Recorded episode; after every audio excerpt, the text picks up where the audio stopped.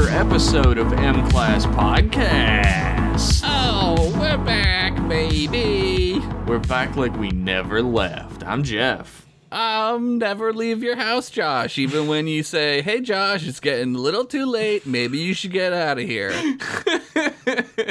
Sure is getting late, Josh. Whew, getting sleepy.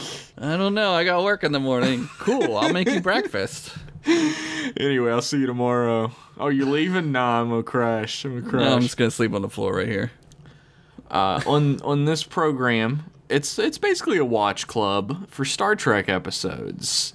I've never heard that term. Is that a thing that they say? Uh, they do now, motherfucker. Don't point that out. What are you- I thought I was missing out. I I thought I was ignorant. Um, I, maybe that's a thing. That sa- that sounds It, like a makes thing. it definitely sounds like a real thing. so now it is. It's like a book club for TV, so it's a watch club, even Yeah, though it's not a called cool a term. read club. It should be though. Let's not think about it too hard. The way we operate on this show is that we uh, make up a collection of episodes that has a unifying theme to them, as suggested by our patrons on patreon.com slash mclasspodcast. Mm-hmm. And uh, we sit down with uh, the episodes from that their collection. We pick them apart with a fine-tooth comb, and we tell you whether they're worth your time or they're garbage. We also say but We and say PP. PP and w- wiener a lot. Like the word We wiener. do say wiener. We're out of control. Talk about wieners all the time. Wiener is that's the funniest word for a dick is wiener. it really is. like I'm not even gonna debate this. It's No. definitely the funniest word.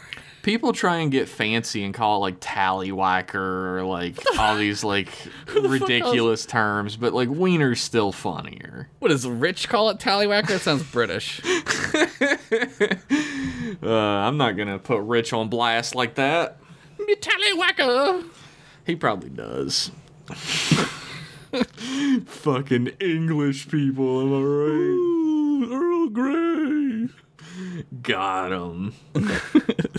so this is the final episode of the uh, Daruma's "Oops, All War Criminals" collection. So Yeah, I'm glad this one was short. Not because I don't appreciate it, Daruma, but it's about war crimes. yeah, if it was if it was an extremely long episode about war crimes, that would just be a bummer, wouldn't it? Yeah, I can only do so many war crimes. I can only do so many war crimes. Look, I've only got so many war crimes in me in one life, so Uh, So this is this is Voyager uh, season three, episode six. Sorry, everyone that follows us on Twitter. It's called Dude, I was- Remember. I was freaking out last night. I was like, "Where the fuck is this episode?" yeah, that's my bad. like- I was like, "Is it?" I thought maybe you you because there's another R named episode at the end of season two, and I thought I thought maybe you just misnamed it or whatever. no, I, I always. It's safe to assume when you're reading the chart of episodes I make for collections that I've made at least one mistake on it. It was just a different mistake than the one you thought. no, I mean like I I understand because like I make mistakes constantly. Nah, I fucked it. It's fine. Um, so this is this being the final episode of Daruma's "Oops, All War Criminals" collection. It's important to remember that we're going to be starting another collection with the next episode of M Class Podcast, and that That's is Skeleton Crew collection. Episodes where the crew is whittled down to the bare bones for one reason or another. I texted you and I was like, none of these episodes have skeletons in them. And then I told you they all have secret skeletons. That's true. They're inside of their flesh bone, their flesh bodies. Before we hop into the nitty gritty of this episode, I would like to give a special thank you to uh, our February of the month sponsors that we're leaving behind Bits, Chips, and Flipped Scripts. We're not leaving them behind in our hearts, though. No, they'll always be a part of us. Just the two of Two us. of us. Two podcasts in the sky, just the two. of that's us. beautiful. Bam and Cam and Josh and I. so uh, make sure to check home. out Bits, Chips, and Flip Scripts on iTunes, uh, probably other places. It's on Twitter specifically at BC and FS. Check them out.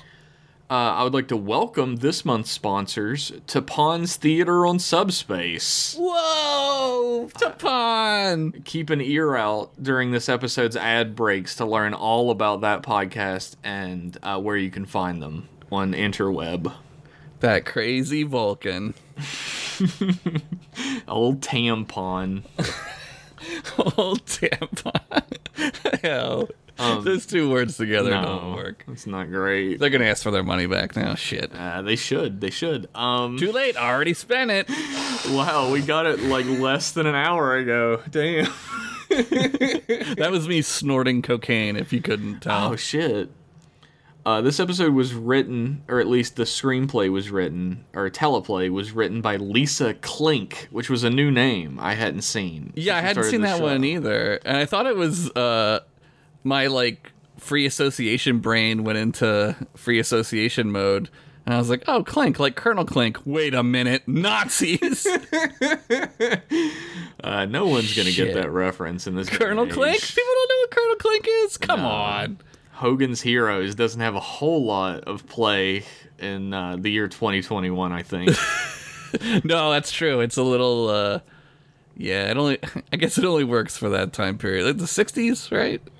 Uh, I think that was on in the 70s. No, you might be it? right. It might be the 60s. The theme song is fun. I don't remember. So Lisa Klink, I was I was curious, like who who is this lady? What who? Yeah. What's her fucking story? You know, What's her deal? like who does she think she is? You know, and Yeah, I right? like a standard nerd on the internet. I was like, who does this woman think she is? That sounds like a vagina's name. So I looked it up, and uh, she wrote one episode of Star Trek Deep Space Nine and 13 episodes of Voyager, uh, none of which we've ever talked about on this show. Well, we don't really talk about Voyager a whole lot. Um, have- But lately, when we have, I've been like mildly surprised. Oh, yeah. mildly surprised. I've been I've been reevaluating a little bit as we get new Voyager episodes that aren't so Neelix heavy. They tried to fucking tank our opinion of Voyager. One of the collections that was put forth was all Neelix episodes. Yeah, no, fuck that. There's no, absolutely no fucking way. No. I don't want to talk about Discovery than talk about Neelix. I didn't. I didn't even include it in the voting. People were like, "This this uh, election's rigged," and I was like, "Yeah, it's, it not, is." it's not happening. We're Bernie Sanders and that shit. Get the fuck out of here with that shit. You're not getting nominated. Come on. Uh, I thought I was looking at other things that Lisa Klink wrote. She wrote uh, episodes of Buzz Lightyear of Star Command, which I thought was cute. That's fun. Uh, she also wrote episodes of Roswell, um, martial law. Uh, the most interesting to me, of course, is that she wrote a shit ton of episodes of Hercules: The Legendary Journeys. Oh, sweet. A great show with a crazy guy in it. yeah, just a wacky type of fella who we won't talk Speaking of about. lettuce Nazis. Um, I also found a uh, Kevin Cole bummer of the week is that oh, um, shit. Alex Kurtzman and Roberto Orci got their start writing Hercules: The Legendary Journeys episodes. that makes a lot of sense. Yeah, that show's actually not very good. I don't know if I've made that clear that I like watching it because it's bad. Yeah, it's stupid. And it's like, like, uh, late 90s, mid late 90s, like, just like Saturday afternoon fodder, yeah. right? You're It's, just like, ah, um, it's whatever. it's not only is it bad, but it's like the garbage version of Xena Warrior Princess, which Yeah, is Xena also not a very great show. Yeah, Xena was way better. Xena is like many tiers above Hercules. In Yeah, the characters like make sense and like shit happens Yeah. that makes sense. A plot happens that uh, matters. yeah, well, I mean that's not surprising to me that they got their start doing that. Yeah, They're fucking terrible. Like they're the worst. So D- there was a Jeopardy question that was like, "This guy and his writing partner have won this award," and I was like, "Oh my god, please don't let this be fucking Alex Kurtzman." was it? It was not. It was uh, someone who deserved it. I forget her. Holy shit! True that. So this episode was well of course this episode was like uh, has story by joe Menosky, and if you noticed an undercurrent of weird sex shit at the beginning of this episode uh, it was partly written by Brannon Braga so I didn't notice any giant vaginas. no. So noted sex pervert Brannon Braga did have his hands on this episode so Uh, can we put in a part where we talk about how uh, they have just like really big pussies? Can we put a part in this episode where uh B'Elanna Torres just talks completely openly about her weird wet dreams with her commanding officer. I mean, I guess they're friends. Braga, Sure. Here's the I thing, I Josh. You and. I, I, we're not just friends. I would say best friends. Yeah, yeah. I would say closer.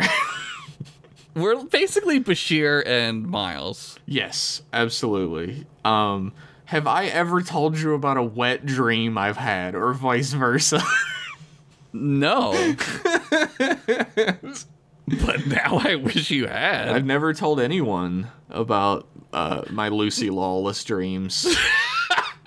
Well, hopefully she is. Uh, she's Cara Dune, and then you could have more. God, that would be that fucking happens. amazing, wouldn't it? I don't think they're gonna do that. They're probably that's a different not. podcast. That would be so great if they just reintroduced Cara Dune and They she could, looked why completely different and they just never said anything about it. yeah, fuck it, fuck it, man. so Why not? Uh, this episode was directed by Winrich Kolbe, That's a made up name. and I've got the hottest goss on the internet for you. Welcome to fucking Oh, man. Celebrity Gossip Corner on M Class Podcast. You told me there was goss, and I needed to hear it, and you were like, "No, I'm not gonna tell you yet." Winrich Kolbe is, uh, of course, he's directed many episodes of Star Trek. He directed the Siege of AR 558 Fucking great episode. because he was in the fucking Vietnam War. He drew on his experiences for that. Uh, That's probably why it's so disturbing to watch. Yes. Why Um, isn't that one on this? That one should be on this. So uh, Winrich Kolbe is famous outside of just Star Trek dork circles for um, marry uh, for dating the recently divorced Captain Catherine Janeway actress Kate Mulgrew during Okay. early seasons of Voyager, while he was still married. Oh yeah, that's that's fine. And uh, it's That's hot not- goss, baby. That doesn't surprise me. I never. Sh- that's like whatever. That happens. Um, but she dumped him when she got engaged to her uh, future second husband. Uh, I assume his marriage didn't end well either, to be honest with you. yeah, probably. Yeah, maybe they had like an agreement. Who knows? Uh, well, thank you for deflating my hot goss. I appreciate that. Um, I always try to deflate that kind of hot goss because, like, I never so know. hot, you know? baby. Uh, Who knows? Maybe he like. Maybe that was like part of this thing. Who knows, man? This dude is People are. This dude is knocking it out of the park with episodes though. Like he directed uh Darmok, All Good Oh, fuck. Things, fucking DS9 Armageddon game, The Siege, Blood Oath, Our Man Bashir, Siege of AR 558. Uh, he Yeah. directed episodes of Voyager as well, Drive, so whatever. Oh, that's a good one. Um, that's a good episode of M Class if you want to go back and listen to it. That's what I meant.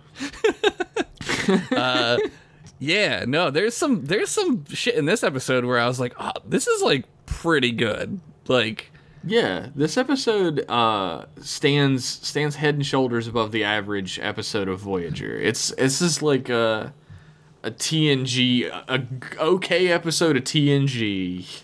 yeah, the the use of like MacGuffins, like uh, like those handy ball cleaner things, and uh, Oh, you mean the, The- holophoner?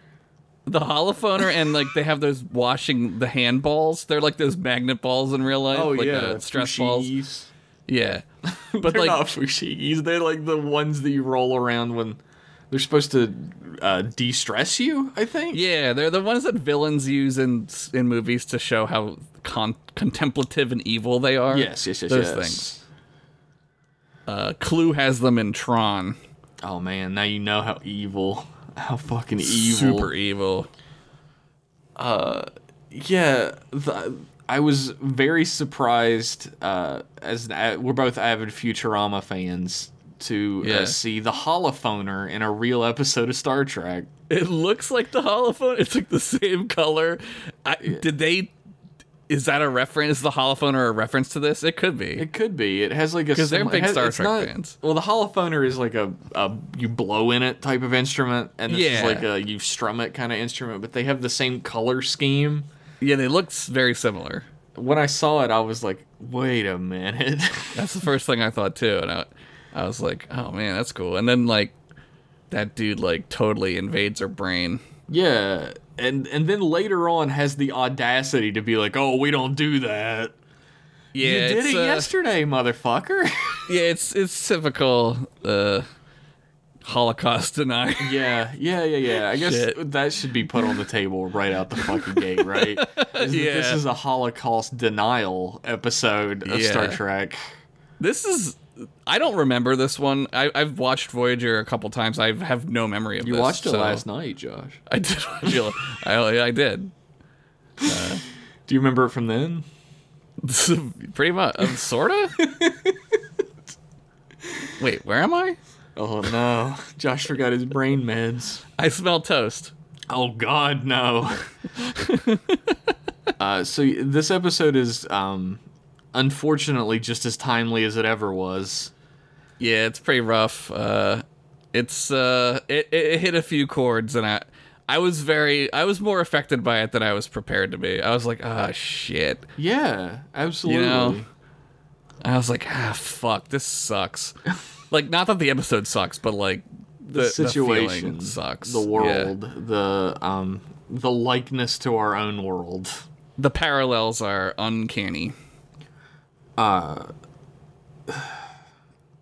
It's it, maybe it's a better episode than a, like an OK TNG episode because it really does make you feel something. It's No, I think I think it's uh it's it holds up with some of the better. T- it, I mean, it's not as good as, as Darmok. It's not as good as like the really good ones, but no, like but it's as good as the good ones.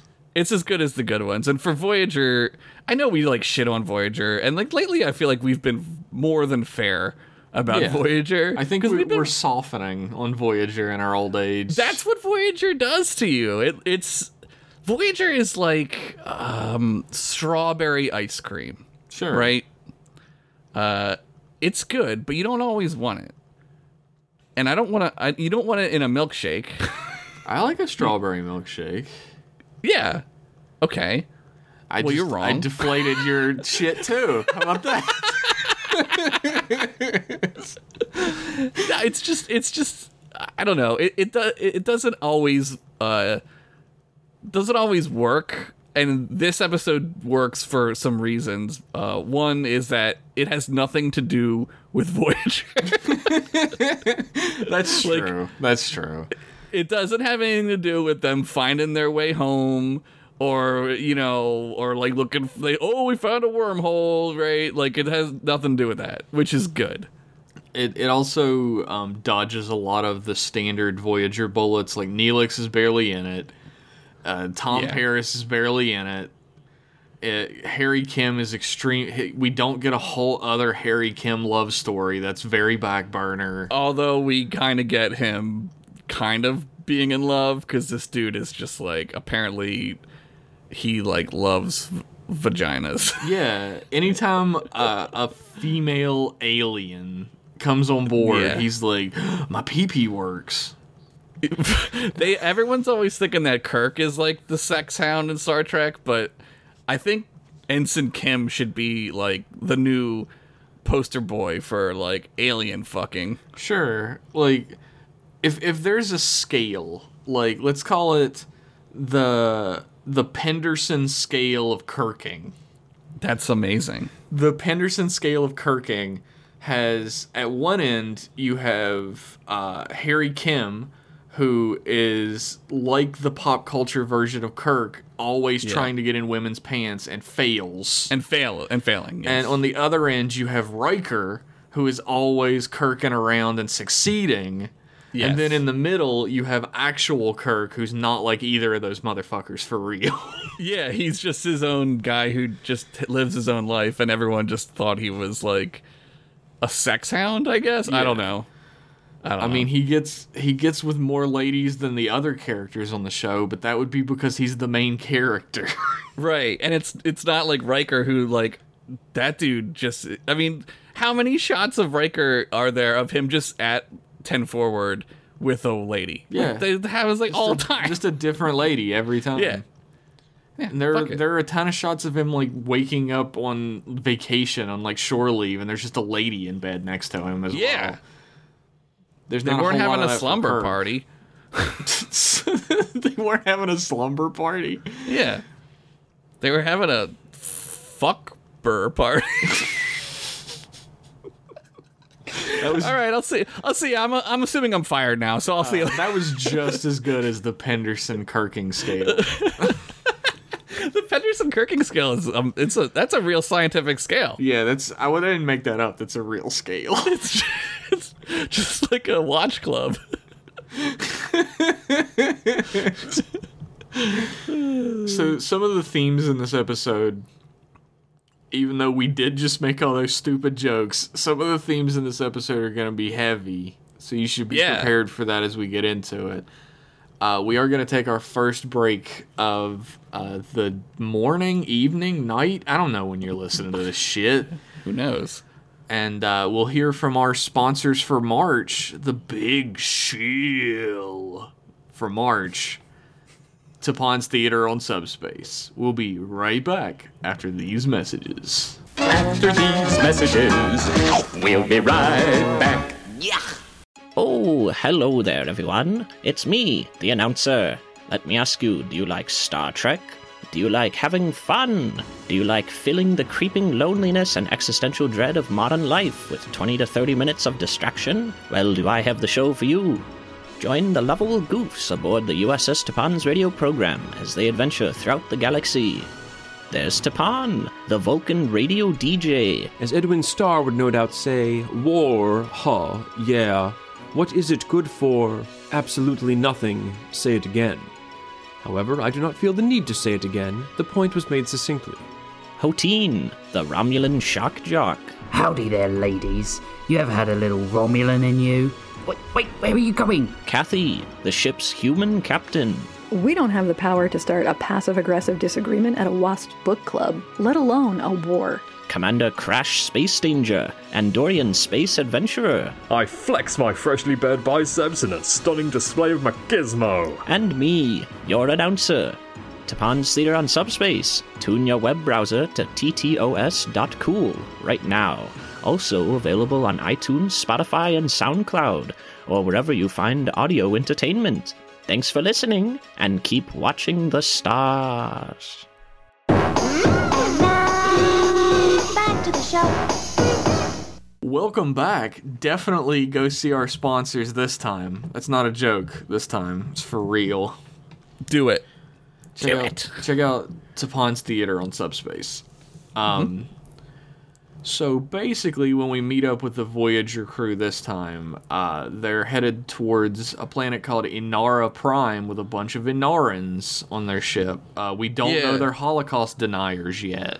Not yet. Not quite yet. The way they do it is good. The way that it unfolds is well done. Uh, true, it is. I mean, they endear you to these people first by introducing characters who Yes. are like likable and uh, sort of intermingling each of them with one member of the crew. Yeah, it seems like they're having like just a space party, right? Yeah, they're just absolutely. They're like space trucking along in the Delta Quadrant, and these Anarans are like, "Hey, you guys, look, check out this like energy shit we have." And Voyager's Yeah. like, "That's cool. We'll take you home because I know it takes you guys forever." So hop on, ass, gas, or grass.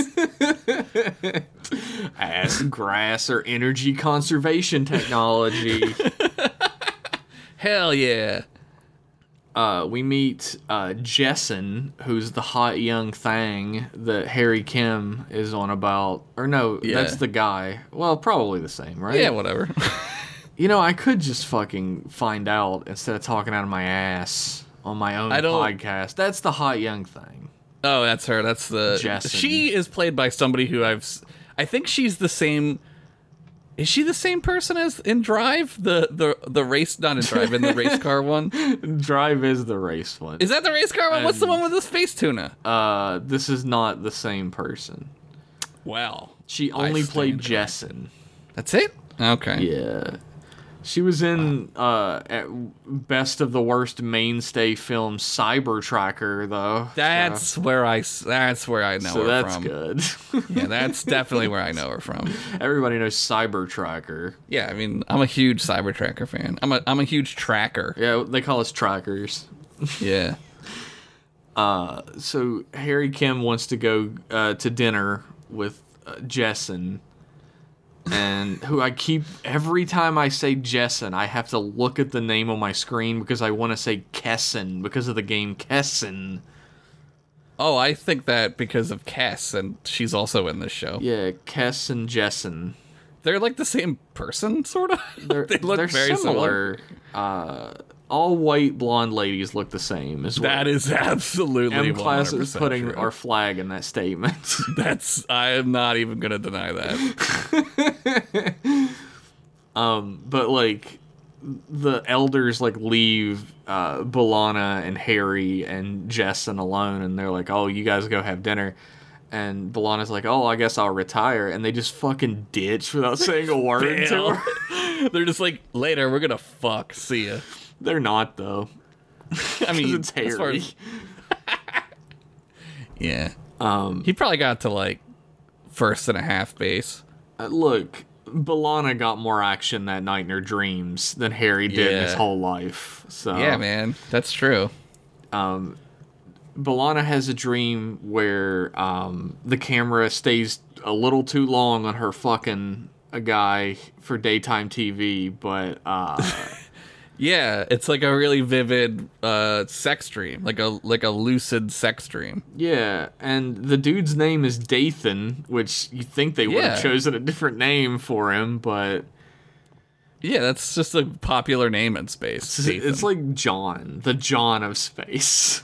How do we combine Dan and Nathan? I Oh. got it. Dathan, Dathan Alaris. That's a Star Wars name. It is a Star Wars name, and he's played by a dude who I've seen in a billion different things. Is he from Cyber Tracker? Yeah, he's in Cyber Tracker. His name is Charles Esten, and this dude is all over Star Trek. That guy was like, uh, "How do I make my name sound like Charlton Heston?" Charles Esten. His birth name is actually Charles Esten Puskar the Third. yeah, I would go with the middle name. Yeah, no doubt. He played uh, a Klingon named Devok, and of course, he played Dathan Alaris. So he's in the dream. He's the dream guy, Yeah, he's the dream. literally and figuratively. Why does this guy look so familiar? Oh, he was he was on Party of Five. I didn't watch that show, but Oh yeah, okay, yeah, I know, I know that guy. Yeah, the thing that I said uh, "oh" for is that uh, he- was in um, fucking. Uh, now I've lost track of what I'm saying. Wonder. Woman. Is he the guy in Wonder Woman? Now he played Kelly Bundy's boyfriend on Married with Children. and I watched that love- show a lot, so I love, I love how that's your point of reference. Yeah. Oh, also the the thing that I really said oh about and lost track of is that he was on The Office as a recurring character. Oh, okay, He okay. showed up quite often on The Office. Okay, I, I've never watched it. I don't know. Uh, it's okay. I feel like it was a lot better before people got real into it. Yeah, I think that's the reason why for a long time I hated Funko Pops. Oh yeah, I don't have a strong opinion one way or the. Well, actually, I do think they're garbage, but I don't hate Most of the time, yeah, most of the time they are, but that's why they're insidious, right? It's because there's always a Funko Pop that you're gonna like. Well, that's true. I do have a Funko Pop of the dude from The Big Lebowski. Yeah, so- see, there's always like a really cool one where you're like, oh, that's really cool, but most of them are like, I don't care about that. I I got two of them for Crystal actually. So there are three in the house. The two Which I got? I got Bob Ross for Crystal. That's funny. And um, Jim Henson with a little Kermit the Frog Oh, that's cute. because she loves Kermit and the Muppets. Uh, full disclosure, I bought a Cara Dune one right before all of but it's worth like $150 now. So, cha-ching. Oh, that's good. I think the email episode that's going up today, the day we record this, Yeah, has we- us like debating Cara Dune a little bit. Yeah, like, should- uh, should she be fired? Yeah, we really were we're really timely on that. That Yeah. day she got fired. She got so- fired later that day. Yeah. Yep. Yep. Um. So yeah, she has like a full and wet dream, and then Chakotay comes in and he's like, "Why is your bed so wet?" She's like, "No, no, nothing, nothing, nothing." no, except she tells him full out the whole dream, like, oh, "I was so sensual." Yeah, because she's late, right? Like she's like late for her shift. Yeah. And like I guess like when you're late for your shift on a spaceship, they're like, Well, what the fuck? Where is she? There's no traffic, it's a spaceship. And Chakotay's like sort of like he's amused. He's like chuckling about the whole thing, Yeah. but like I don't know. I feel like there's a different, more natural reaction to that, which is like, okay, all right. Yeah, I guess so. I I I find him charming in in this episode, and I feel like he really cares about her. I don't know. I think I think maybe they just live in a different like I try to I always try to like think about it in terms of like this like uh sexual awakening that people live in, right? Like they don't think it's weird. They're just like, yeah, yeah, sex is normal, and having a fucking raging cream dream is just pretty cool. sure. Uh, but Brannon Braga wrote this episode, so I'm gonna make fun of it. I mean, it's funny because like it is funny, right? Like I don't know. It's funny to be like, "Oh yeah, you had a sex dream?" Yeah, yeah. it's it's not this episode is extremely low on the Brannon Braga scale. Like he definitely didn't have a whole lot to do with the way sex is portrayed. But this part, because it is fairly is it's portrayed as like a passionate love affair kind of thing. Right. And there's nothing weird or skeevy about it. Yeah, it's not weird. It's um it's like uh what's the word I'm looking for? Not like romantic. It's it's like wholesome. At least you think it is. And that's part of the twist, right? Is that at at this point you're like, "Oh, she's like having this like l- like love affair, not an affair, but like a you know, this guy's like sneaking in to the to the room at night. Like how It's a romantic. Star-crossed lovers kind of thing, like Romeo and Juliet. Romeo- kind of thing, right. Which always Romeo turns out Juliet. well. Yeah, nothing ever bad happened to them. Um, so they go to the Enaran party where everything is themed after the Enarans. Oh, which- Neelix makes te- uh, the cafeteria look like the Enaran bullshit, right? like is everything is like uh, there are like streamers from Party City and shit like hung up, Yeah. and they're all the Enaran colors. Yeah, somebody went all out on some beanbag chairs. And uh, we meet. Oh yeah, they talk about how crazy it is that they have all their seats on the floor. What? That's the most culturally weird thing we've ever come across in space. Yeah, fuck. We definitely didn't have plenty of cultures on Earth who did that or anything. so crazy. Yeah. well, yeah. No chairs? Oh my goodness. This is wild space shit. and then we meet uh, Jor Brel, who's the leader of the Enarans, yeah. and uh, not Jor El, Jor Brel. That's definitely a reference. um, he's uh, he's playing um, the holophoner, the traditional Enaran musical instrument. And Captain Janeway is like digging it. She's like, "Damn, this is dope as fuck." Yo, she is acting like there's some good acting in this episode, and she's acting her ass off during this part. Like she really looks like like the first time you see her, it's like a, a side shot of her, Mm-hmm. right?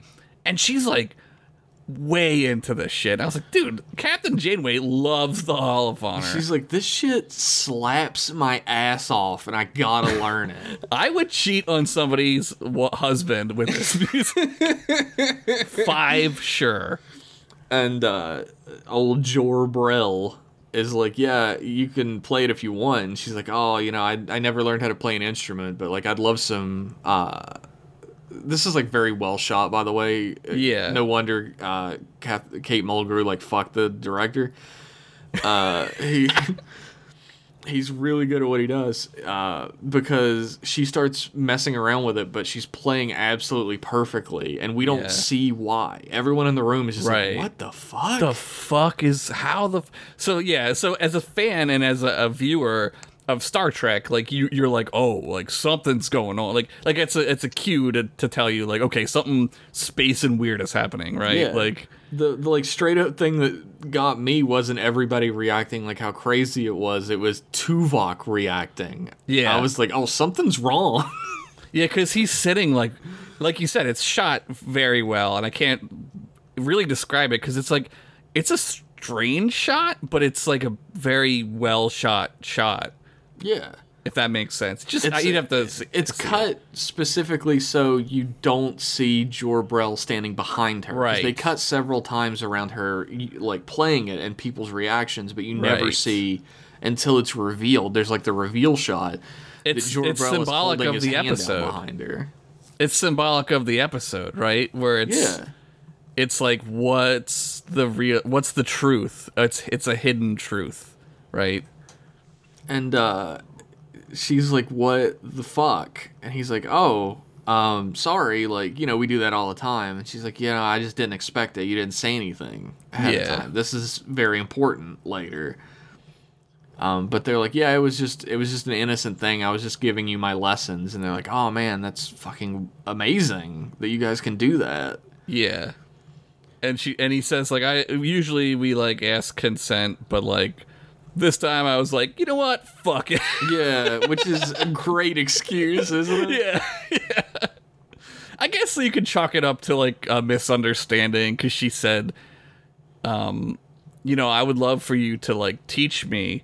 And for hi- him, that might have meant like, sure, I'll just like fucking implant those memories into your brain, right? Like, why the, not? The, the thing about this is to me is like they're like, oh, well, we didn't tell you about this ability up until now. Like they, I think the idea is that they've been together for like a couple weeks at this point. yeah, it's been a little while. Yeah. It would be like finding out that human beings can whistle like three weeks after you meet the first one. yeah, like, what the hell was that? What are you? oh, whistling? What the fuck? Oh yeah, we have this ability. We can make Yeah. whistle noises with our lips.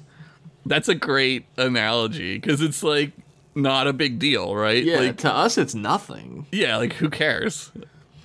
Um, B'Elanna goes to bed because she's trying to get it. You know what I'm talking about? Yeah, she wants that Dathan. That D thing. The dick.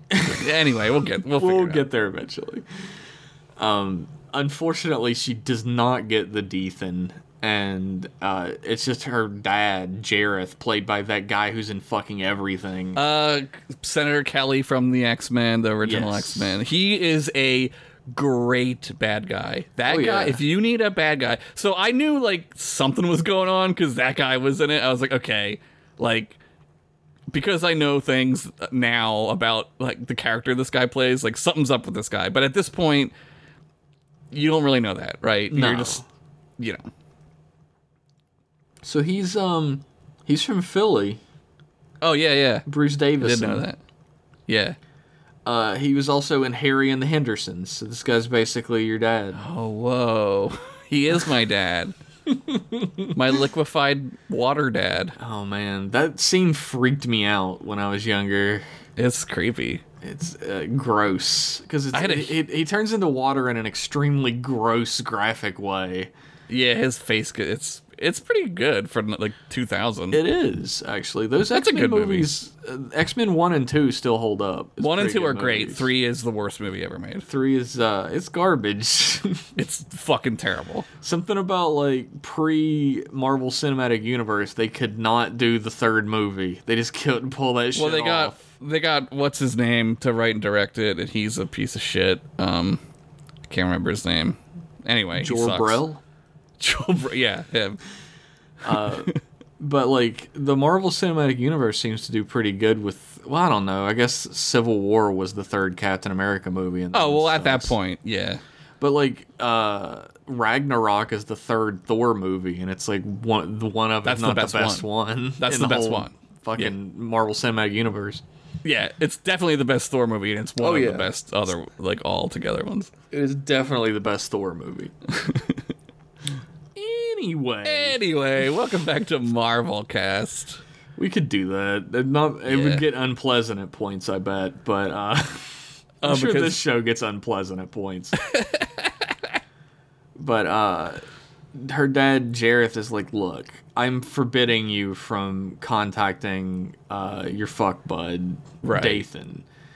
And she's like, "But you don't understand. He's different than the rest of them." And you're like, "What does that mean?" Yeah, you. It kind of like I just thought like he was kind of being like overprotective, or or like a Romeo and Juliet situation where, you know, maybe he's just like like a like like. A, a guy like a, just a regular boy who like the dad's Yeah. just like no boys you Yeah, know we don't we don't fuck with those Montagues. Yeah, right. Or you know, you know, you're not you're not ready for a boyfriend or whatever. Like, Yeah. plus he's like sneaking in at night, which is like kind of shitty, right? Defi- like, if- yeah, well, you learn why later, but like at this point, it's just like a boy sneaking into a girl's Right. room. you just I I got the impression that he was just more mad about that, right? Yeah. Like he he was just like, don't do that, it's fucked up. Yeah, he's like, next time you see him on the street, just walk away, and that'll give Yeah. him the idea. Yeah. And uh, he leaves, and Dathan just sort of slips from a back room. Yep. And they like sort of giggle together and stuff, and they hug. But when she pulls back, he's got like uh, goosebumps skin, like a full on bubbly ass runny goosebumps skin. yeah, he's uh his skin is melted off. and she screams and wakes up. Yeah. Less good of a dream than the one with the sex. Yeah, I wouldn't want to go back if I was her. Yeah, I like for though me. that she's like compelled. I love it. I love that she's just like, I, I gotta know. I feel it too because I felt that way. Yeah, I did too. I felt that way dreams, about all but my also sex about dreams. my dreams. yes. All right, we're the same fucking guy. uh, B'Elanna goes to see Chakotay, and they talk a little bit about energy conservation and everything. But then she's like, "About my cream dreams." She's like real distracted, and Chakotay's like, "Uh, go away." Chakotay's like, "Oh yeah, your cream dreams. You get some more?" And she's Yeah. like, "No, actually." yeah, this one was more like hot pocket in the microwave. yes, it was very, very bad, very bad dream. And Yo, uh, that guy has baloney skin. She's like, this is a story. It's like advancing a story. So Yeah. this, it seems like something's going on. And Chakotay's like, Chakotay does something that I'm extremely proud of him for as a character, and I wish more characters would do. Yeah. This dude put two and two together and got four. And he Right. was like, well, we're on a ship full of, uh, we just found out that they're all psychic and can share their experiences. So you should probably figure out if it's one of them. Right. Whereas, like, you know, many other times they'd be like, I don't know. Yeah, what could be causing this? Ugh, there's a bunch of aliens on the ship and people are having weird dreams. It's probably nothing. Yeah, it's like when Deanna Troi like fell in, was like freaking out because of the sound or whatever, and they Yeah. didn't even investigate the planet at all. They're Yeah. just like, oh, she's going crazy. Yeah, that's probably unrelated. Dr. Crusher was like, my official diagnosis is this bitch going crazy. Yo, this bitch crazy. she crazy now. now. um, but yeah, he's like, I'll talk to the captain about this. You figure out if like talk to one of the Enarans and figure out. Right. and uh, she goes to engineering, but like she starts to have like a daytime dream. That's It's right. not even a day cream. huh? A day cream. Oh yeah. um. So I've been there. Belong. I haven't. Fuck. I'm not even living. I haven't even done that yet. uh, Dream B'Elanna is getting an award from her dad because Right. uh, they're gonna they're gonna colonize another planet because they figured out how to terraform Right. Using like she's it part of the like people like the military or something because Yeah. she's she becomes a colonel in this ceremony, I think. Yeah, at this point, I was getting a, a, a small hint of militarism, right? Yes. Like the way he's talking is it, it's very reminiscent of like dictator speak, right? It's Oh yeah. It- it's not on the nose yet, like it's still subtle, and you're like, well, It's a little hinty hint. it's kind of weird. it's, it's kind of weird. He doesn't know? call them regressives yet. So No, it's not- not quite yet. there. But he does start talking about people who are standing in the way Yes. of uh, development Progress. and Yes. progress. Yes, which is very fascistic. Like that's like a big fascist red flag, Yeah, right? like there are these people that stand in the way of our Yes. progress who The wish to send us back to the dark age. yeah, the others, they're they're the ones. Yeah, Uh, B'Elanna wakes up in sickbay, and Janeway is there, and Kes is there, and the doctor's there, and they're all standing up around her. yeah. Kes finds her, and you're like, oh, Kes is in the show. Uh. I forgot. Oh, Britta's in this.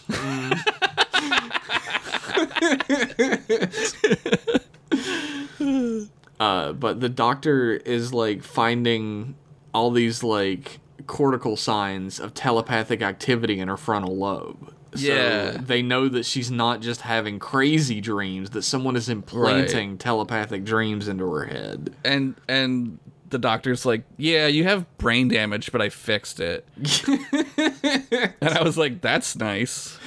uh, it, like that's sort of the thing about psychic abilities in the Star Trek universe. That's a through line through the whole series that I didn't really think about until this episode, which is um, psychic damage occurs when any type of psychic influence is, is done to your brain without you're your consent. psychic. And also you're not psychic, right? Like, Yes. like think about it from just like a like a, a biological point of view. Like, if you're an alien or or like B'Elanna, she's like the only like half Klingon Klingon on the ship. Mm-hmm. Like for the humans, like maybe they're compatible with the Enarans, right? But like for her, and they kind of reference this. They're like, well, you know, with your biology, like it's just it, whatever's going on, like it's damaging your brain. So, like we don't know if they don't really know yet that someone's like doing it to her. Yeah, yeah. Right. It could just Not be until like now. Like this Yeah. is the point when they know. Yeah. Before this, they're definitely like, yeah, it could just be you're like picking up brain Right. waves.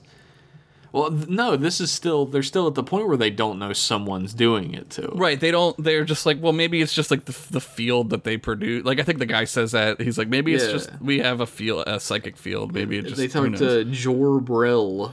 I Yeah. cannot get over that fucking name. Sure, bro. It's a pretty dumb name. And he's like, no, uh, there's no way we're doing it intentionally. Right. Like we always ask for permission Right. before we do this. And This they kind of really- look at him side eyed.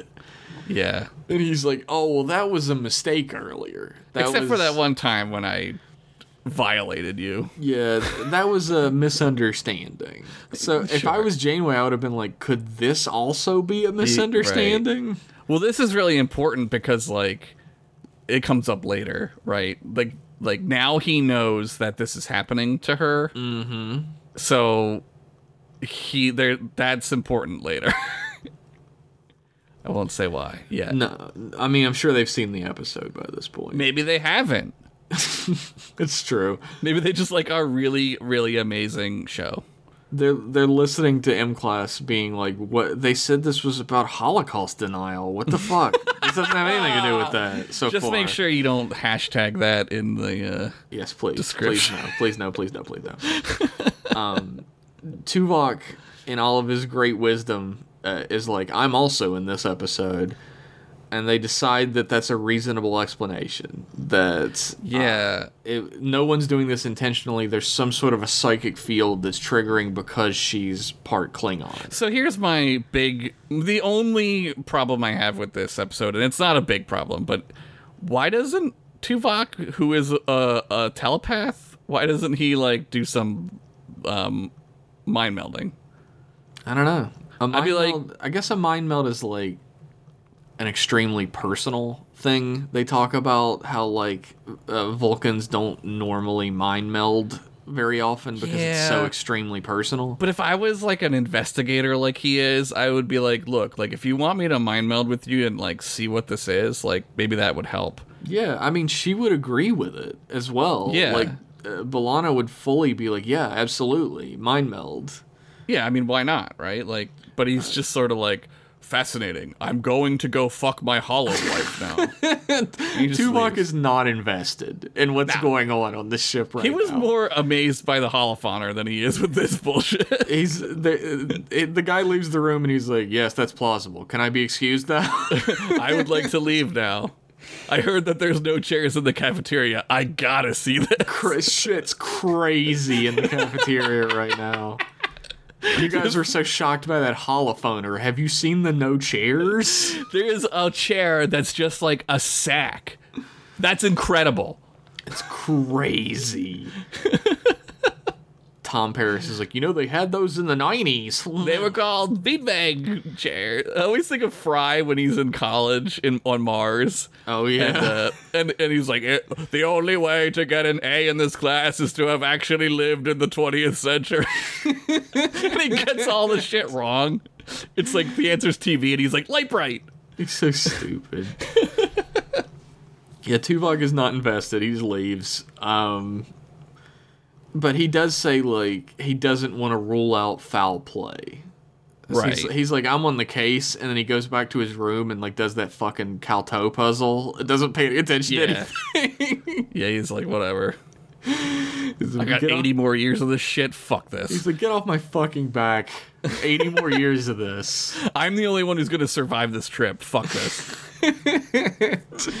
Did you guys know I'm already 80 years old? This is horseshit. I'm the oldest guy, but you don't even know that. Vulcan don't crack, is what he says. but um they try to they try to like get B'Elanna to stop working, but she's B'Elanna, so she's like, fuck that. I Yeah, they give her working." like a. The, they would say that they gave her the the theta wave inhibitor, right? Like Yeah. they give her like an anti dream chip. And even then, you know, she's kind of like uh, she's getting obsessive because she's like, no, I want to know how the story ends. Yeah, I need to know. Yeah. And then and the doctor's like, "Do you want brain damage?" And I and I was thinking like, "Well, why can't you just fix it?" He's like, if you get further brain damage, then Yeah. like I guess there's always a risk, right? Like sometimes surgery just doesn't work. I mean, you can fix brains. You're good. Just whatever. You know, just fix it later. true. We're fine. Just take some of those pills that Bones was giving out all Yeah. willy nilly in the past. I'm tired of that grew a new kidney. um, B'Elanna goes back to her room and she's sort of staring at the inhibitor, and then she's like, "Fuck it," takes it off. I gotta find out what's happening in Yep. this brain damage dream. I Yeah, gotta find out. This dream is damaging my brain and my sheets. Running up that laundry bill. Uh, B'Elanna, it says here you've replicated like six new sheet sets. What's going on? We have the re- we have only so much biomimetic gel. We can't be replicating sheets. And uh, normally she'd be she'd make a joke, but because this episode is the way it is, she would just be like, "Well, actually, I've been having these cream dreams where this guy comes in through my window." and we're like, yeah, we heard about it. yeah, I heard about it. We heard about it. Uh, we find out that B'Elanna's name in the dream is Korenna, yes. Which doesn't line up with any of the characters we've met so far. So it's leading credence that you know it's not one person's memories at this point. Right. You still a mystery as to what is happening. and she talks with her uh, dad about the regressives. We learn that's what they're called. Yeah. Now we're getting into the into the fascism here. Yes, they uh, they live in a vill- they live in villages where they sort of refuse the technologies that the Enarans find. They they live. They're kind of like Amish. Yeah, they they live a, like a throwback kind of life. They're not Yeah. big into tech. They're not uh, big into fascism. I, I think they're the good guys. It turns out. Yeah, I think that's why they're not big into the tech, right? Is because they're Yes. like, well, these guys are fucking fascists, so fuck that. And he's he's like, yeah, they they volunteered to be resettled on the yeah, colony, just like the Native. Americans volunteered to be Yeah. resettled. Uh, imagine a thousand air quotes around volunteered. Yeah. And she's like, uh, "Are you sure they volunteered?" And he's like, "Yeah, yeah. It's it's for the best." Yeah, don't worry about it. They love it. They're they're they're gonna love it. He's like, "Yeah, it's for the best as well. Like, have you ever been to one of their villages?" And he starts just full on like race That's bashing. Super racist. He's like, "They're filthy. They don't wash their hands when they eat, and they live in mud huts." yeah, so that's where the the the wash handballs because like Yes. it's it's it's like just a, a a nice little touch, right? It's a nice little world building touch that they put in. There's there's something to be said for the world building in that moment because earlier in the episode when you see those balls and they're like oh you just rub around your hands and they're perfectly clean and Yeah. sanitized and you're like oh that's really cool. Yeah, and then you hear about it here and you're like oh. Oh, that's less neat. Yeah, that's why they made them. That's fucked up. Right. later on it sort of flashes ahead to um, the fucking forced resettlement line Yeah, and this lady's like where are we going yeah. So yeah, they don't know where they're going, which And is Korenna's like, well, her my dad said like in her mind, she's like, my dad said that they volunteered. How, if they Right. volunteered, how does she not know where she's going? right. It's not not adding up here. And they just sort of force her away, and like some more people go through, and then uh, Korenna's dad calls out Dathan's name. Right. So And he's Corinna's next. like, what the fuck? Yeah. But he doesn't show up. And he's like, did you warn him? Yeah. she's like well number like number one in my brain i would be like why would i warn him if he volunteered Yeah, this whole this whole thing is um it's like super gaslighty. Like oh yeah she Like- gets fully gaslighted he is a big ass piece of shit. Like Oh, this yeah. dude is a major piece of shit. He's a full-on monster of a Yeah. man Yeah, he's yeah. and uh she's like you know i didn't even know about this how could i have warned him i didn't know he was going to be on the list did you put his name on there and before Right. he answers uh one of the other uh people i don't want to call them regressives because i'm yeah, not one racist. yeah. Yeah. Uh, one of the other people like um, knock her down trying to get away. He tries to run and it knocks her, knocks her down and like cuts her face. yeah, cuts her cheek, yeah. and uh, B'Elanna wakes up and she f- she feels like the the injury on her face. Right. And she s- sort of remembers that Morel, one of the Enarans from earlier, had a scar on her face. Yeah. So she immediately runs to Morel's room. She doesn't answer the door. Yeah, she. I think this was this was like a uh, only time I think I've ever seen someone knock on the door in Yeah. Star Trek. That was weird. I was like, oh, she's knocking on the door. Like, what? Yeah, people don't knock. They just hit Yeah. the little again. The bell. The, why wouldn't the bell work? Right? they, It's they the just door. if it doesn't work the first time, they just keep hitting it. Picard knows this. there are a few things you'd think like humans would like phase out. I guess knocking on the door is pretty like inherent. Like, just knock. Sure. But uh, the other being tap dancing. You think tap dancing is gone now? You didn't think it would last until like the thirtieth millionth It century or whatever. It should be gone because it's stupid. You know what I never understood? Like, I don't think tap dancing is dumb inherently. Like, I No, think if you go to a tap dancing show, that's one thing. That's one thing, right? Uh, why the fuck is it on television? Like, it's just one of those things that is super specific to like our culture. And I, I like like the more i zoom out of myself on my space trip through reality right? Sure. like the more i'm like why are we holding on to tap dancing? Like why is that one of the things i mean it's a skill. It's a it's Sure. a it's a really highly skilled skill but I'll, I'll tell Yeah. you like a secret. Like the thing that makes me ask why is it on television is that um, microphones can't pick up audio in, in a distinguished manner enough in that type of a setting to Yeah. pick up the taps. So the taps are added in digitally later.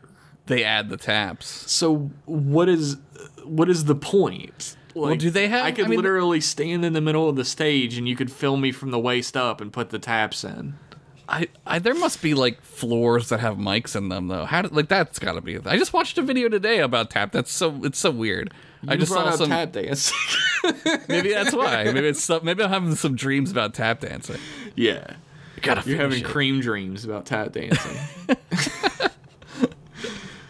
But I was thinking of Crusher. She tap dances. That's what I was thinking. Yeah. well, that's uh that's a Gates McFadden thing. Like Gates McFadden is a tap dancer, like stage actress, like Oh, like the triple threat she's shit. Yeah. di- she's directed a ton, so Yeah. uh, Crusher also does all those things. Right. Um, I would go to a tap dancing show from by Gates McFadden. Yeah, I agree. But um, like Morel won't answer the doors, so uh, Torres just lets herself in because she's the engineer. She knows all the fucking codes, right? yeah, she's got the. She puts in IDDQD and gets in the door. And uh, Morel is like on the floor. Yeah. And uh, she uh, Torres does not call medbay. She just goes up to her and she's like, "It's your memories, aren't isn't it? yeah, you're Korenna. That's what she says. you're right? Like, Korenna." you're she's Korenna. like, "Yeah, my people have been hiding the truth for so long, and I'm Yeah. so, and I'm so tired of hiding it myself." She's like, I have to give you the rest, which is like, Yeah, oh, what a dude. At that point, I was like, oh no. it's gonna get worse. I was like, this started out as a sweet sex dream, and now there's Hitler's. Yeah, shit got bad in the dream space. also on Enara Prime. yeah, dude. Um, She's she says that um, someone in her group she just said they found out that I was the one giving you the memories and they had to silence me. Yeah. But I have to give you the rest. And uh, she gets Enaran neck pinched back into the dream Yep. And uh, she finds herself sitting on uh, Anna Karenina's bed. I forgot the name Korenna for a second. Karenina. She finds Yeah. herself sitting on Korenna's bed playing the holophoner. Yes. And uh, with that, we will be heading towards another commercial break. Oh yeah. We'll be right back after these messages. After these messages, we'll be right back. Hello again, everyone. It's me, the announcer of Tapan's Theater on Subspace. Would you like to hear more about the crazy cast of characters aboard the USS Tapan's radio program? Well, if you insist. There's Drac, the Klingon pirate. What is the galaxy coming to when a man can't even sell a stone watch on a pile of skulls, no questions asked? With Dross, his faithful assistant. Permission to replicate a paddle to flog myself with, sir. Gul Tavan, Cardassian weatherman. Though the alternative to continuing this conversation is the planning of a suicide mission, I insist we please get back to the matter at hand. Computer, the ship's computer. We've pretty much reached my query quota for the day. Any more would require a higher subscription level to my database. And me, your announcer. Tapan Theater on Subspace. Tune your web browser to ttos.cool. Also available on iTunes, Spotify, and SoundCloud, or wherever you find audio entertainment. Live long and keep on listening. Welcome back, everybody. I think it's important to point out, since we haven't so far, that the Enarans are wearing headbands made out of lettuce. Yeah, we haven't even talked about their lettuce heads. Why are they doing that? I, it's are they a vegetable race? Are they like a we evolved from a cucumber? Like they're they're supposed to be this like highly advanced race or whatever, but like the people they call regressives wear regular headbands. And they wear headbands with kale wrapped around it. Like I what- think it's part of their head. I think that's just their head. well, why don't the regressives have the kale? Maybe they cover their lettuce up. They so cover their lettuce shame. Yeah, cover your lettuce shame, you fucking disgusting Caesar salad bitch. Yeah, them stinky ass collard green cooking motherfuckers. Fucking Waldorf salad. What the was there walnuts in this? Get this shit out of my face. I'd like to go on record by saying collard greens are like the best green anything. So I'm not into good. them. I can see how like when they're good, like how really good they I don't know if I've ever had like over. I think. I don't know if I've ever had a really good collard. I probably haven't, right? Probably like not. I mean, like I had collard greens like homemade a few times, but like um, my family's white, so I was like, I never Yeah. liked them. Well, my family's white as shit, and they're German as fuck, and like my grandmother makes dumplings, and my whole family loves them, and I hate them. Oh, I fucking they're s- this, they're the worst food. Like, there's no flavor to that shit. What are we doing? Put some fucking flavor in this. It's, they don't. Well, being like my family doesn't put flavor in jack shit. So like when Yeah. whenever anybody gets mad about like the white people don't season their food shit, I'm always like, calm down. It's true. No, that's true. It's very true. Yes. Like just because I, me and you, you and I season our food doesn't make up for the entire all generations before us that didn't. There was an entire generation before us that was like, uh, you know what's a good idea? I'm gonna put some jello on some lettuce. That's delicious. Dude, like I made pork chops for my mom like a couple years ago when we came back home for a holiday. When we went to Yeah. visit her for a holiday. And she like everybody loved them. All my my nieces and nephew loved them. And my mom was like, "Oh, these are too spicy. What'd you put on them?" No, And I was like, "Ranch powder." powders. Yeah, that's There's too some black, spicy. there's some black pepper on there, I guess. Is that dude? That's like my grandma. My grandmother is like a super taster, right? She can't eat anything. Like Oh, ketchup is too spicy for her. Ketchup. It's, dude, it's ridiculous. Yeah, my mom. If you put too much black pepper on something, my mom's like, "Oh, it's too spicy." I'm like, what are you talking about? Fucking white people, dude. I swear to God. And like, I'm just like, uh, we stopped going to an Indian place near, or we stopped ordering from an Indian place near here because we would put in the instructions spicy. Yeah. And then they sent us this sweet ass curry. And then I Oh, was like, like, yeah. Then I put in, uh, d- uh, I put in the um, directions, extra extra spicy. Yeah. And they sent us the same sweet ass curry.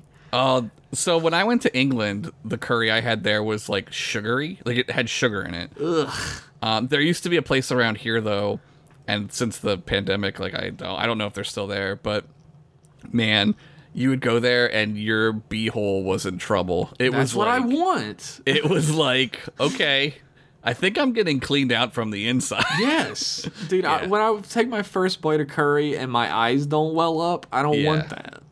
Yeah, we I, I would just it was so delicious, but so hot. And I would just be like sweating eating it like a Oh, fucking man. animal. I Like, want. oh my god. I want curry so bad now. I know, Um, me too. Fuck. So uh, Torres has been transported back to the memories of Korenna, and um, she's playing her holophoner, and that's when uh, Dathan comes into the room and is like, uh, "We're leaving. We're like, Yeah, we're we have cutting to out go." because this forced, this like voluntary relocation isn't." voluntary it's not even Yeah. a relocation they're Yeah, they're final solutioning. yeah them. they're wiping us off the face of this planet Yeah, and he's like they're just like melting us, which is like fucked up. Like yeah, and he's like, "They're just she melting doesn't us." believe him. She's like, I can't, I can't believe my father would do that. And he's like, you have to decide. Like, do you believe me and want to stand Right. up for what's right, or do you believe your father and you're gonna let him get away with uh, holocausting us? Yeah, he like ultimatums her, right? Yeah, but then her dad is like coming in, so he- uh, Dathan has to hide. Yeah, he hides behind like a curtain. and uh, Korenna's dad comes in and like fully evil Hitler speeches her. Oh, this is this is like the most like the way it's shot is like he's literally like you just said uh, and during the break like the devil Yeah. on her shoulder like the way it's shot it's dude it's it's really good And he's like he goes through his whole completely like racist spiel like they're fully backwards, they're regressives and they're like lying and they're like destroying Yeah. our society. what got me is he's like did he tell you he loves you? Like, Yeah. like he starts to re- like, and he's like, well, I've seen her, I've seen him with other girls. It's like that is Yeah. so fucked up. he's man. doing the same thing to them and it's like he plays on this is like where the dark nature of humanity is like on full full blast. display. Yeah, full display absolutely like yeah, he's utilizing her young like spurned lover feelings to Right. justify his decimation Yeah. of a people he's his an evil son of a bitch. Yeah, and He's she, evil. she falls in line because her spurned love like is like intermixed with this like vile hatred that he's placing in her of the It's so-called real dark. it's real dark shit. It's like the worst of the worst, It right? really it's so like the darkest nature of humanity. Yeah, And she looks up at the curtain that Dathan's hiding behind. And and he knows that he's there. Yeah, Yeah, her dad like drags him out, and he doesn't even like try to protest against her or anything. He just sort of stares at her with tears in his eyes. yeah, it's rough, man. This is uh, whoo, It gets worse too. it gets way. See, there's like a public square execution happening when it flashes Yeah. ahead. Like, Yeah, so we're in full blown Nazi Germany Yeah. right now. Like this is full blown like it went from like real bad to a hundred bad, right? Absolutely. Like it's so bad right now. And They like, string them. They string them to a post, right? Yeah, like, oh, Dathan and there's another guy, and they like they string him to a post, and like everybody in the crowd is like chanting, uh, "Yes, yes, which is so And- creepy. Korenna is watching, like with this sort of like freaked out look on her face, like she does isn't sure what she's doing is right. But then Yeah. they like murder Dathan directly in front of her, and when the crowd starts chanting, she starts chanting. She too. joins in. It's fucked up. we get like a super far in the future flash now where Korenna is a teacher and she's explaining to the students that the the regressives on their colony planet that they were all like uh, voluntarily relocated to uh, killed each other all off with disease and infighting and they're all gone. Yeah, they were just they weren't very good at being on their own, right? So they're just they're gone now. Yeah. When B'Elanna wakes up, uh, the old lady's dead. Who we knew as Korenna and originally uh, knew as Morel. Yeah. And And Bel- as anyone would, B'Elanna like loses her mind. yeah, absolutely. yeah. But like, I think it's important to point out that we're talking about Nazi Germany. That there's definitely a lot of um, parallels up to this point, at least. We haven't got to the public execution part yet. Hopefully, we don't. But there's a lot of parallels to the, a lot of things that are happening in America right now. It's very timely. Right. it's always it's always the same playbook, right? It's always oh well, it's because you know we we can't do things because those people are preventing us, or Yeah. they they don't really want to like like do the things we do, right? Like it's, always the same shit. For sure, othering. You create this othering. other that you work Yep. against. Yep.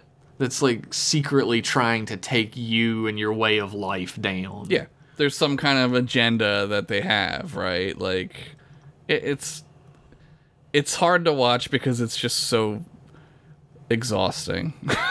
Yes. it's exhausting to live through and see. It's I just it's just depressing, right? yeah. It's sad. I try, I try to keep Gandalf in mind, right? So- Yeah. So, do those, all those who live in such times. Yeah, that's uh, always. Uh, I listened to a podcast about that. It's a different topic for. Well, well I'll tell you about it. Sure. Um, so Torres loses it as anyone would, and she um, she goes to the new Enaran party. They're just constantly partying these Enarans yeah, they're just yeah. Well, when you have like chairs that are soft, you got to party. on the floor. I mean, they're so close to the ground. Oh my god, with no chair legs. um, But uh, yeah, she charges into the goodbye party for the Enarans, and she just starts being like, "You motherfuckers did a Holocaust. Don't Yeah. pretend. Stop pretending." Yeah, she's like, "Tell him, tell him what you did," and the guy's like, "That's that's a strong accusation." Yeah, he's like, "Yeah, we didn't." At first, he's like, "Can we talk about this behind closed doors?" But when he realizes she won't, he like starts Yeah. full on denying, denying, denying, denying. Yeah, which is like a big red flag. Like, can we talk about this, you know, in private? Like, Yeah. what? Why would you say that? If you're, you're not guilty, why would you say yeah, that? that's pretty guilty sounding. I don't know. And like all the Enarans are like fully turning their noses up. They're like, "This is Yeah. not real. This didn't happen. This lady's crazy." Janeway is interesting here, and I, I, I think this is like. I got to give Janeway. We I, like we give Janeway a lot of credit as being a captain in Star oh Trek, yeah, right? Absolutely. Like she's she very clearly is taking this very seriously which is which is good right? Because she could she could easily just be like well these are our guests like we can't we, we can't do this but she she knows B'Elanna isn't full of shit right? Like Yeah, I mean, there's plenty of evidence that something's been going on up Yeah. to this point, and I mean, Jora Mirell is dead, right. And like she, Kate Mulgrew does a really great job in the scene of portraying, and she's not even like the main focus of the scene, so I give it, Right. I give it to her like double like props. She portrays the fact that she's trying to maintain some sort of diplomatic order, but she does believe what Balan is saying. yeah and she she's wants to know seriously. what the truth of the matter is. Right. But she still trying to keep face with the Enarans at the same time. It's a tightrope act for a oh captain. yeah and keeping the like the next scene we have to keep like the prime directive in mind and like Mhm. what that means like like ethically and like you know it's just it's a very it's a huge burden for a captain to deal Oh, with yeah. right like i don't know i don't know what the right answer is right like I don't I don't know. either. Especially like if you look at it from Jane Janeway's point of view, these are just hitchhikers. Right. This is not why they're out there. Yeah. You know what I mean? Like they're, they're not, they got they got shit to do, right? Like they gotta get home. Like that sounds like an excuse, but like in reality, is like what are they gonna do, right? Like stay there and like like try these people? Like, that's not ba- like can't. babysit their entire Yeah. race into Right. accepting that what they did was what they did. Right. It has to come from. they don't have any jurisdiction either. Right. Right. It's it's diplomatically it's an impossible situation and morally the dipl- the diplomacy side of it steps all over the moral side of it. Right. It's two. It's like two different things. I don't know if Uh, I agree with Janeway's decision, but I Yeah, understand I exactly know. why she made it. Yeah, uh, I mean, obviously morally, I don't, but like, yeah, legally, it's different, right? Like legally, she like what's there's no recourse. Like, what are they gonna do? They don't have any evidence. No, really, I mean, the- really. The, doctor examines uh, Jora Mirell for like any sort of sign of foul play and doesn't find anything. She just Yeah. died of natural causes. Yeah, and Janeway's like, look, like the doctor didn't find anything. She's talking to B'Elanna, and she's like, we have no, we have no recourse here. Like we we can't because. Uh, B'Elanna's like, well, well, if we find out that she was murdered, like we can investigate, and then we can like uncover this whole thing, right? Like, yeah, but there's and there's no murder, there's no- so there's no investigation. Right. But Jan then she says something so smart and like so good, like right up there with like the great captains, right? Like Mhm. she's like, "Well, they're still here, so if you want to tell them anything, go ahead." Right? Like And like B'Elanna picks up. It takes her a second, right? Yeah. She's so under duress for everything that happened. Right. But she stops and she says she starts moving quick. Thank you, Captain. Thank you. Yeah. She goes But she to didn't think of it. engineering and finds Jessen, who by this point, like, uh, our boy has ruined his chances of having sex because he agreed with B'Elanna in the room when they were all together a second ago. that's probably for the best. yes. yes. if you're on a date with somebody and they're like, "You know what?" You know what? I don't think the Holocaust happened. Well, this date is Jack, over. please. I don't think we're gonna be having dessert. Yep. Yep. Uh, she goes. Torres goes to talk to Jessen down in engineering, and she's still like, "I don't have anything to say to you. I don't believe what you have to say." And B'Elanna's just like, you know, at least when you get back to Enara Prime, can you look into it? Yeah, go try to find them. Try to find these people, Yeah. right? She's like, if I if I had your power, I would give you all this knowledge, and that sort of perks Jessen up because you know, she's like, maybe she's trying to like catch her in her lie because she's like, I do have that power, Right, I can just do that. Yeah. and then Torres is like, "We'll do it, And she's like, "Will you be okay with that?" And she's like, "Yes." and like the final shot of the episode is an echo of the shot of uh, Jor Brel putting his hand up on uh, Captain Janeway's shoulder. It's Jessen putting her hand up Yeah. onto B'Elanna's shoulder to share the information. It's it's an echo that I think is like visually very interesting and well done. yeah, then it goes into the dream and it's the same the first dream that B'Elanna had. Yeah. And it, but it's but it's Jessen as Kessen. It's Jessen as Kessen, and they play Yeah. Tekken. and No, um, Anna Karenina. Anna Kar- Karenina. Karenina. Karenina. Yeah. I'll never forget that character's name now. Yeah, Korenna. Um, is it's uh, Kessen as Korenna in the dream, and that's where the episode ends off because Yeah. it's it's very open ended. Like, will Jessen be able to make her people see the atrocities they've committed? It's uh it's it's so good. Like it's really good.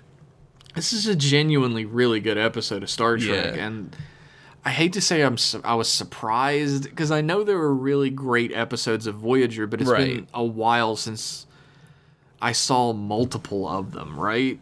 Yeah, we're getting some good ones, and and this one is season three, so it's still a little early, um, for Voyager to have some good episodes. Like I don't know, the first two seasons are pretty rough, like any Star Trek, right? Like Yeah, absolutely. it's just it takes a little while, but uh, yeah, it's still a little early. It's like season three, episode six. So yeah, I hate to say I'm surprised also, but uh, I don't remember this one at all. Like I, I don't remember that, which is like ironic, right? Like the whole episode is like remember. Remember, yeah. yeah, and I don't remember it, so I don't know, man.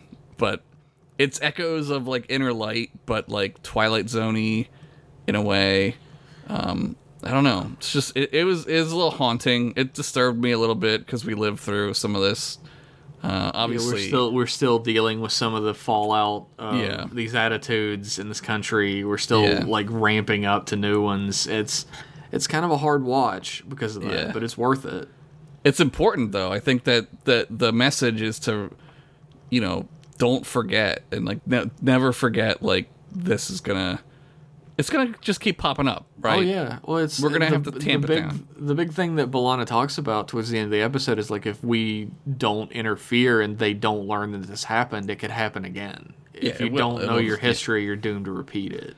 Yeah, those you know, if they don't realize what they did, like it'll just be some other lettuce head problem, right? They're gonna be like, well, these lettuce heads have romaine, and these ones are iceberg. We gotta put them in camps. Oh you know, God, it's true. It's it's gonna happen on that planet. and it's There's like, of course, doubt. romaine's gonna get put in camps. Nobody wants to eat that shit. All right, well, let's move on from that. um,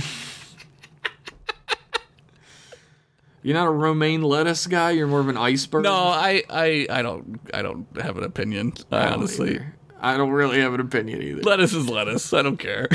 I would much rather have spinach any day of the week. Ooh, like a fried spinach. Oh yeah. Oh yeah, fried spinach, like a nice leafy green spinach salad. I'm cool with that too. Yeah. I'm getting hungry, and we got a whole other show to do. Woo! Uh, here's here's something that might, man. We we have an earned reputation for not giving Voyager its due, and I appreciate that. I understand Uh-huh. that that's true of us, but uh, I am still going to point out that this was originally written as a Star Trek Next Generation episode. Yeah. yeah, it's yeah.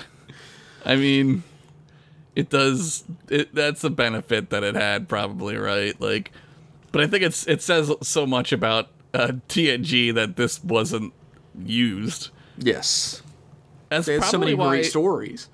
Yeah, that's probably why like it has nothing to do with Voyager being Voyager, right? Like Yeah, absolutely. has nothing to do with that. I mean, it, sorta. They're they're traveling, right? Okay, sure. Well, that's you can't get past that, Right. right? Spaceship's gonna go through space, right? I, th- I think it's important to point out, like, uh, again, uh, not giving Voyager its due. I've talked about before how there's sort of like a false idea of how diverse Voyager is. Yeah. Um, it's sort of di- surface level diversity and not. Right. Um, it's not as representational as it could be. Um, this That's episode, a product of the time that it was made. That's a product of the time. This episode is very. It scores very high on uh, what is it called? The Bechdel test. Bechdel test, yeah. Um, it is. It is a very like woman centric episode. Well, a woman of wrote Star it. Trek. Absolutely. Or uh, did did the original teleplay anyway? Um, Yeah. And it's. Uh, it's like refreshing in that way. I thought about that when I was watching it. I was like, this episode doesn't revolve around like male cast in the same way that a lot of other episodes of Star Trek I've- of this era do. I felt the same way about uh, when I. This is like a really like weird example, but when I watched Bumblebee, I was like, "Oh, this is like interesting and fun and good." like for a Transformers movie, and then I saw a woman wrote it, and I was like, "Oh, that's why." I was like, "Okay," because it has nothing to do with. I mean, there's a little bit of that fucking uh, ding dongness in there with what's his name, fucking uh, director guy. Uh, I want to say it's not James Cameron, it's the other idiot, uh, Michael Bay. Michael Bay, yeah. yeah, like uh, there's a little bit of that, but like it's not like oh this she's a girl, right? It's I've, like I've heard Bumblebee's pretty good. I think I've heard that from you though. So. yeah, I I I enjoy it. I mean, it's not like good, good, but it's it's better mean- than the others. oh for fuck for fuck yeah, like yes. Um, speaking of that, like this is a little off topic before we give our final thoughts. Um, I've I finally got around to starting and I caught up like right as the new episode came out last time of uh, WandaVision. Yeah. You watched any of that? Yeah, I've, I'm caught up with it. WandaVision is like very heavily like it's fully motivated by like women characters, which I Yeah. find really cool. No, it's um it's really clever. I it reminds me I said this to Nick. It reminds me of The Prisoner. If you've ever watched um Yeah, the yeah, yeah, 60s yeah. show The Prisoner. Yeah. It's like it's like that mixed with law. It's got a little bit of that lost in it, right? Like Sure. Hopefully it doesn't it, follow no, it's same it's, things. It's better because uh it's it's Marvel and they know what they're doing. Um It's it's such a weird, risky thing for Marvel to do because this is their first TV series. Like right out the gate, they're like, "Here's our weirdest one." It's not gonna get weirder than when it got announced, I was like, "What?" Yeah, exactly. like, uh, but I was like, you know, uh, whatever. Like, I mean, we'll see. And then it, it, the way they do it is clever, and it's, uh, it's pretty genius, really. like, it's, it's like it's it is genius and the thing that i really appreciate about it, appreciate about it most is that it's entirely motivated by things that happened previously yes, emotionally it's not just event leads to event it's Right. trauma creates response right. And the way that like Scarlet Witch is like, uh, I guess this is kind of spoilers. Like, let's not, not get into spoilers not really a good guy. Like, not really. sort of kind of yeah i mean like uh, i think that's obvious from the beginning You haven't That- watched the new one, the newest one. Are you caught up? Uh, the newest one comes out on Friday, right? you saw the one that was last week's. Yeah, I saw the one that was last week's. Yeah, dude. That At the end, quite I a- was that like, was quite a fucking twist. I was like, this is amazing. Yes. I I don't even want to say. I don't want song to in the series. I love her. I Best have- song in the series. um, I listened to it today because I was like, wait, how does it go? And then I was, yeah, dude, it's so so it's so fun.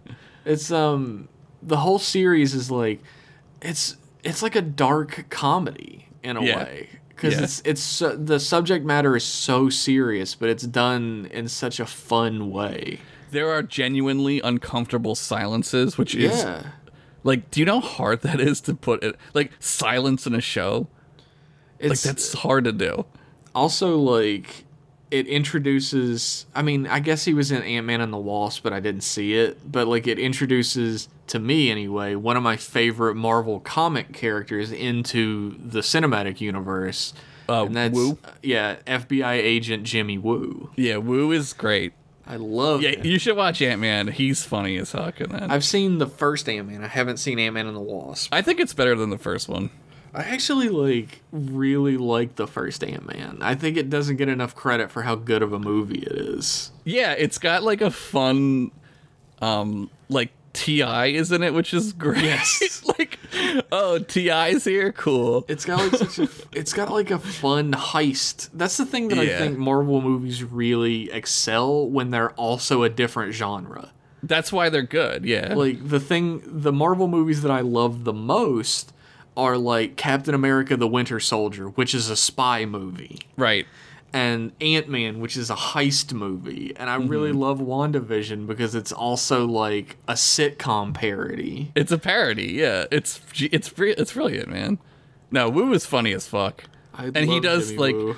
Did you catch the uh the the magic trick oh that yeah, he did? I did see like before I even saw WandaVision, I saw like the like Jimmy Woo has the most character development in the whole Marvel Cinematic Universe. yeah, because like he like uh when uh, S- uh Scott Lang is in um home home what's it uh house arrest there it is Yes. uh he practices close-up magic and jimmy woo is like how'd you do that and he like learns close-up magic And, like- and then in wandavision he does that trick and you're like he, ah. he flips on He does like the appearing card before yeah he gives he like card. flips the card out yeah yeah before he gives It's- the card to Monica Rambeau. And I did not know. The, I've read comics my whole life. I thought her last name was pronounced like Rambo, yeah not like rambo not like it, yeah. Rambo. And I'm like, okay, she has the dopest last name. yeah rambo's a pretty sweet last name if i married her i'd be like i'm keeping your yeah, okay, now I'm Jeff Rambo. Thank you.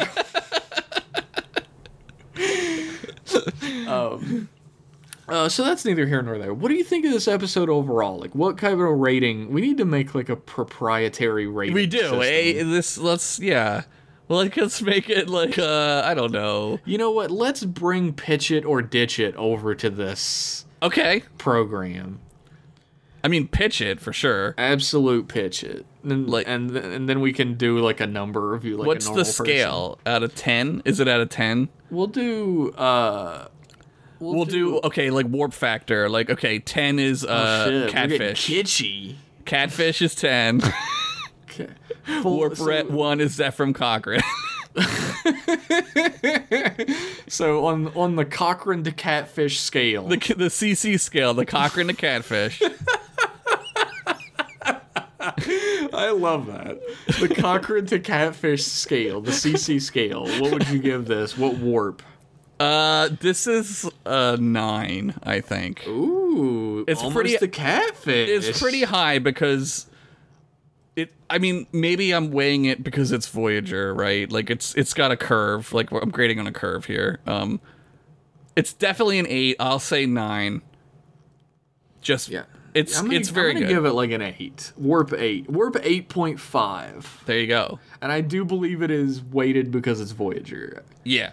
Uh, I think this Voyager would- fans can kiss my ass. I'm still gonna treat Voyager that way for a while. We'll see. I think as an as a I was gonna say Enterprise. I think as a TNG episode, this is like a seven point five to an eight. Yeah, yeah. I would say if this was TNG, I would give it seven or seven point five. Yeah.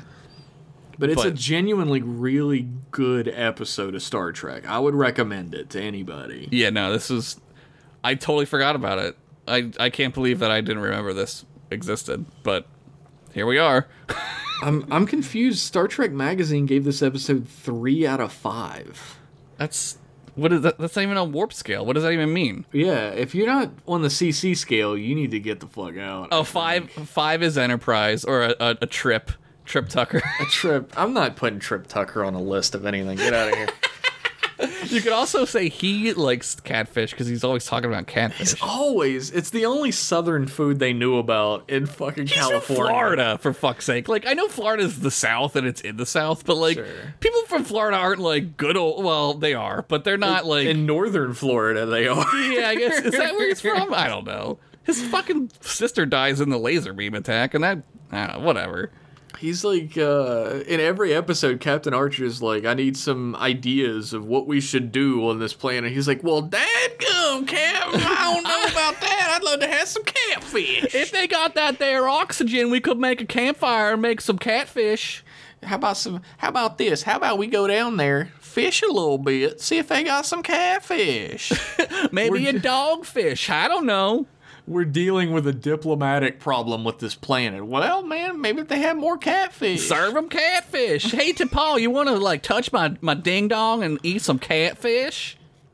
Somebody put them when I asked on Twitter, like who's who's the most underrated Star Trek character. Somebody put Trip Tucker, and I I like I, like, Underrated. Yeah, like I float. I was liking everybody's answers, and I was like, would it look bad if I just didn't like one? I think he's underrated only if they finish him off as being like somebody like who learns more. yeah. Like you could, ha- it would be fun if he was like a ding dong good old boy, and at the end he was like, "Oh well, I do believe space travel has enlightened my brain." like that would be fine. But Uh, he's he's not the worst offending character on Enterprise. who is the worst? The worst character on Enterprise might honestly be Reed. Yeah, he's Because he has all the same problems that Trip does, except uh, no, no redeeming qualities, and he's also like weirdly sexist all the time. Yeah, he's he's he's a little yeah he's a little m- uh, male toxic. You know. Yeah, he's he's kind of a he's kind of a piece of shit, but um, Yeah. and he never really learns or grows like the other characters. Not do. really. He gets He in gets, trouble, like, but gets like more militaristic even as the series goes on. He's I think that would be weapons. I think that would be cool too if like he joins uh f- fucking section 31. Like I know that there's that plot where he like is recruited by them, right? oh yeah, yeah, yeah. But he doesn't like or maybe he does like maybe later he was going to, right? That would be neat, right? Section thirty-one can suck my thirty-one dicks. Damn, 31? It's the extra one that's really the problem. You have- put it. you have one more dick than George Washington did. I love that song. That's a reference that maybe you somebody knows. I got it. Um, yeah, I think that's a good uh, a good time to end the episode. But stick around for information for your vi- uh, vital information for your everyday life. uh, first off, I'd like to thank our sponsors. Woo! Tapon's Theater on Subspace, which you can find on iTunes, Spotify, and where all good podcasts are housed. It's uh, a serial story podcast set in the Star Trek universe, and it's goofy as fuck. Check it out. Hell yeah.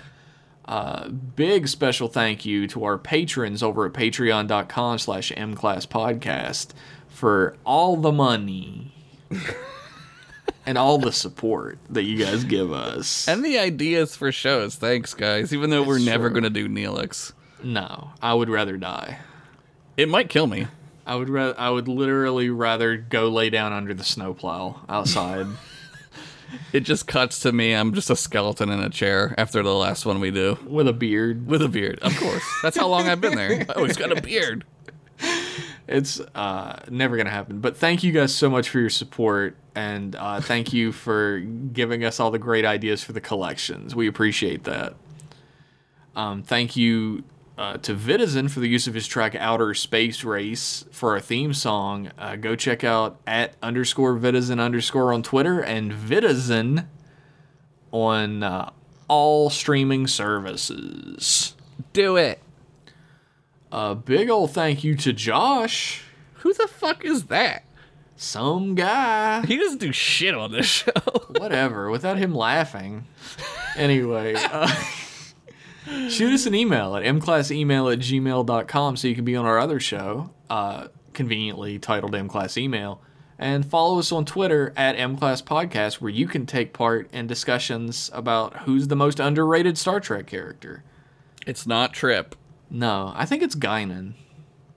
It might be Guinan. That's a good one. Guinan's my choice. That's who I put forth. That's a tough one though. I was thinking about it. I, I know you posted it, and I was like, oh man, who do I? Uh, I don't know. I don't know. You're on the spot, man. Gun to your head. Who is? I I can't. I, I was thinking of someone from DS9, but everyone in that show is really well used. So It's true, and like I think everybody on Deep Space Nine has their fans as well. yeah, is Like, it every- Phlox? It might be Phlox. And Phlox is a good choice, but I think Yeah. Phlox is like if you like anyone from Enterprise, It's Phlox, it's right? Phlox. Yeah, yeah. It's it's not it's not Reed, and it's not unfortunately Mayweather, who's just like. Somebody chose him actually, and I was like, "Am I missing something?" Like, do I? I, think I mean, he's to not a bad character. He's just he's like Luke Skywalker on Tatooine. He's like, I just I'm a farm boy, you know, like he's, he's, just he's likable. He's a Yeah. very likable character, and I think that's attributed to the actor more than the writer. Yeah, he's yeah. He's a Boy Scout. He's just a Boy Scout. Yeah. Um, answer the question. Um, it's Porthos. You just answered it twice. It's Porthos. It's Porthos. Hell yeah. He loves cheese. Even though he shouldn't, I feel that. Yeah, very you deeply. relate to that. Thanks everybody for tuning in, and we'll be back in uh, one week with more M Class goodness. Uh, bye bye.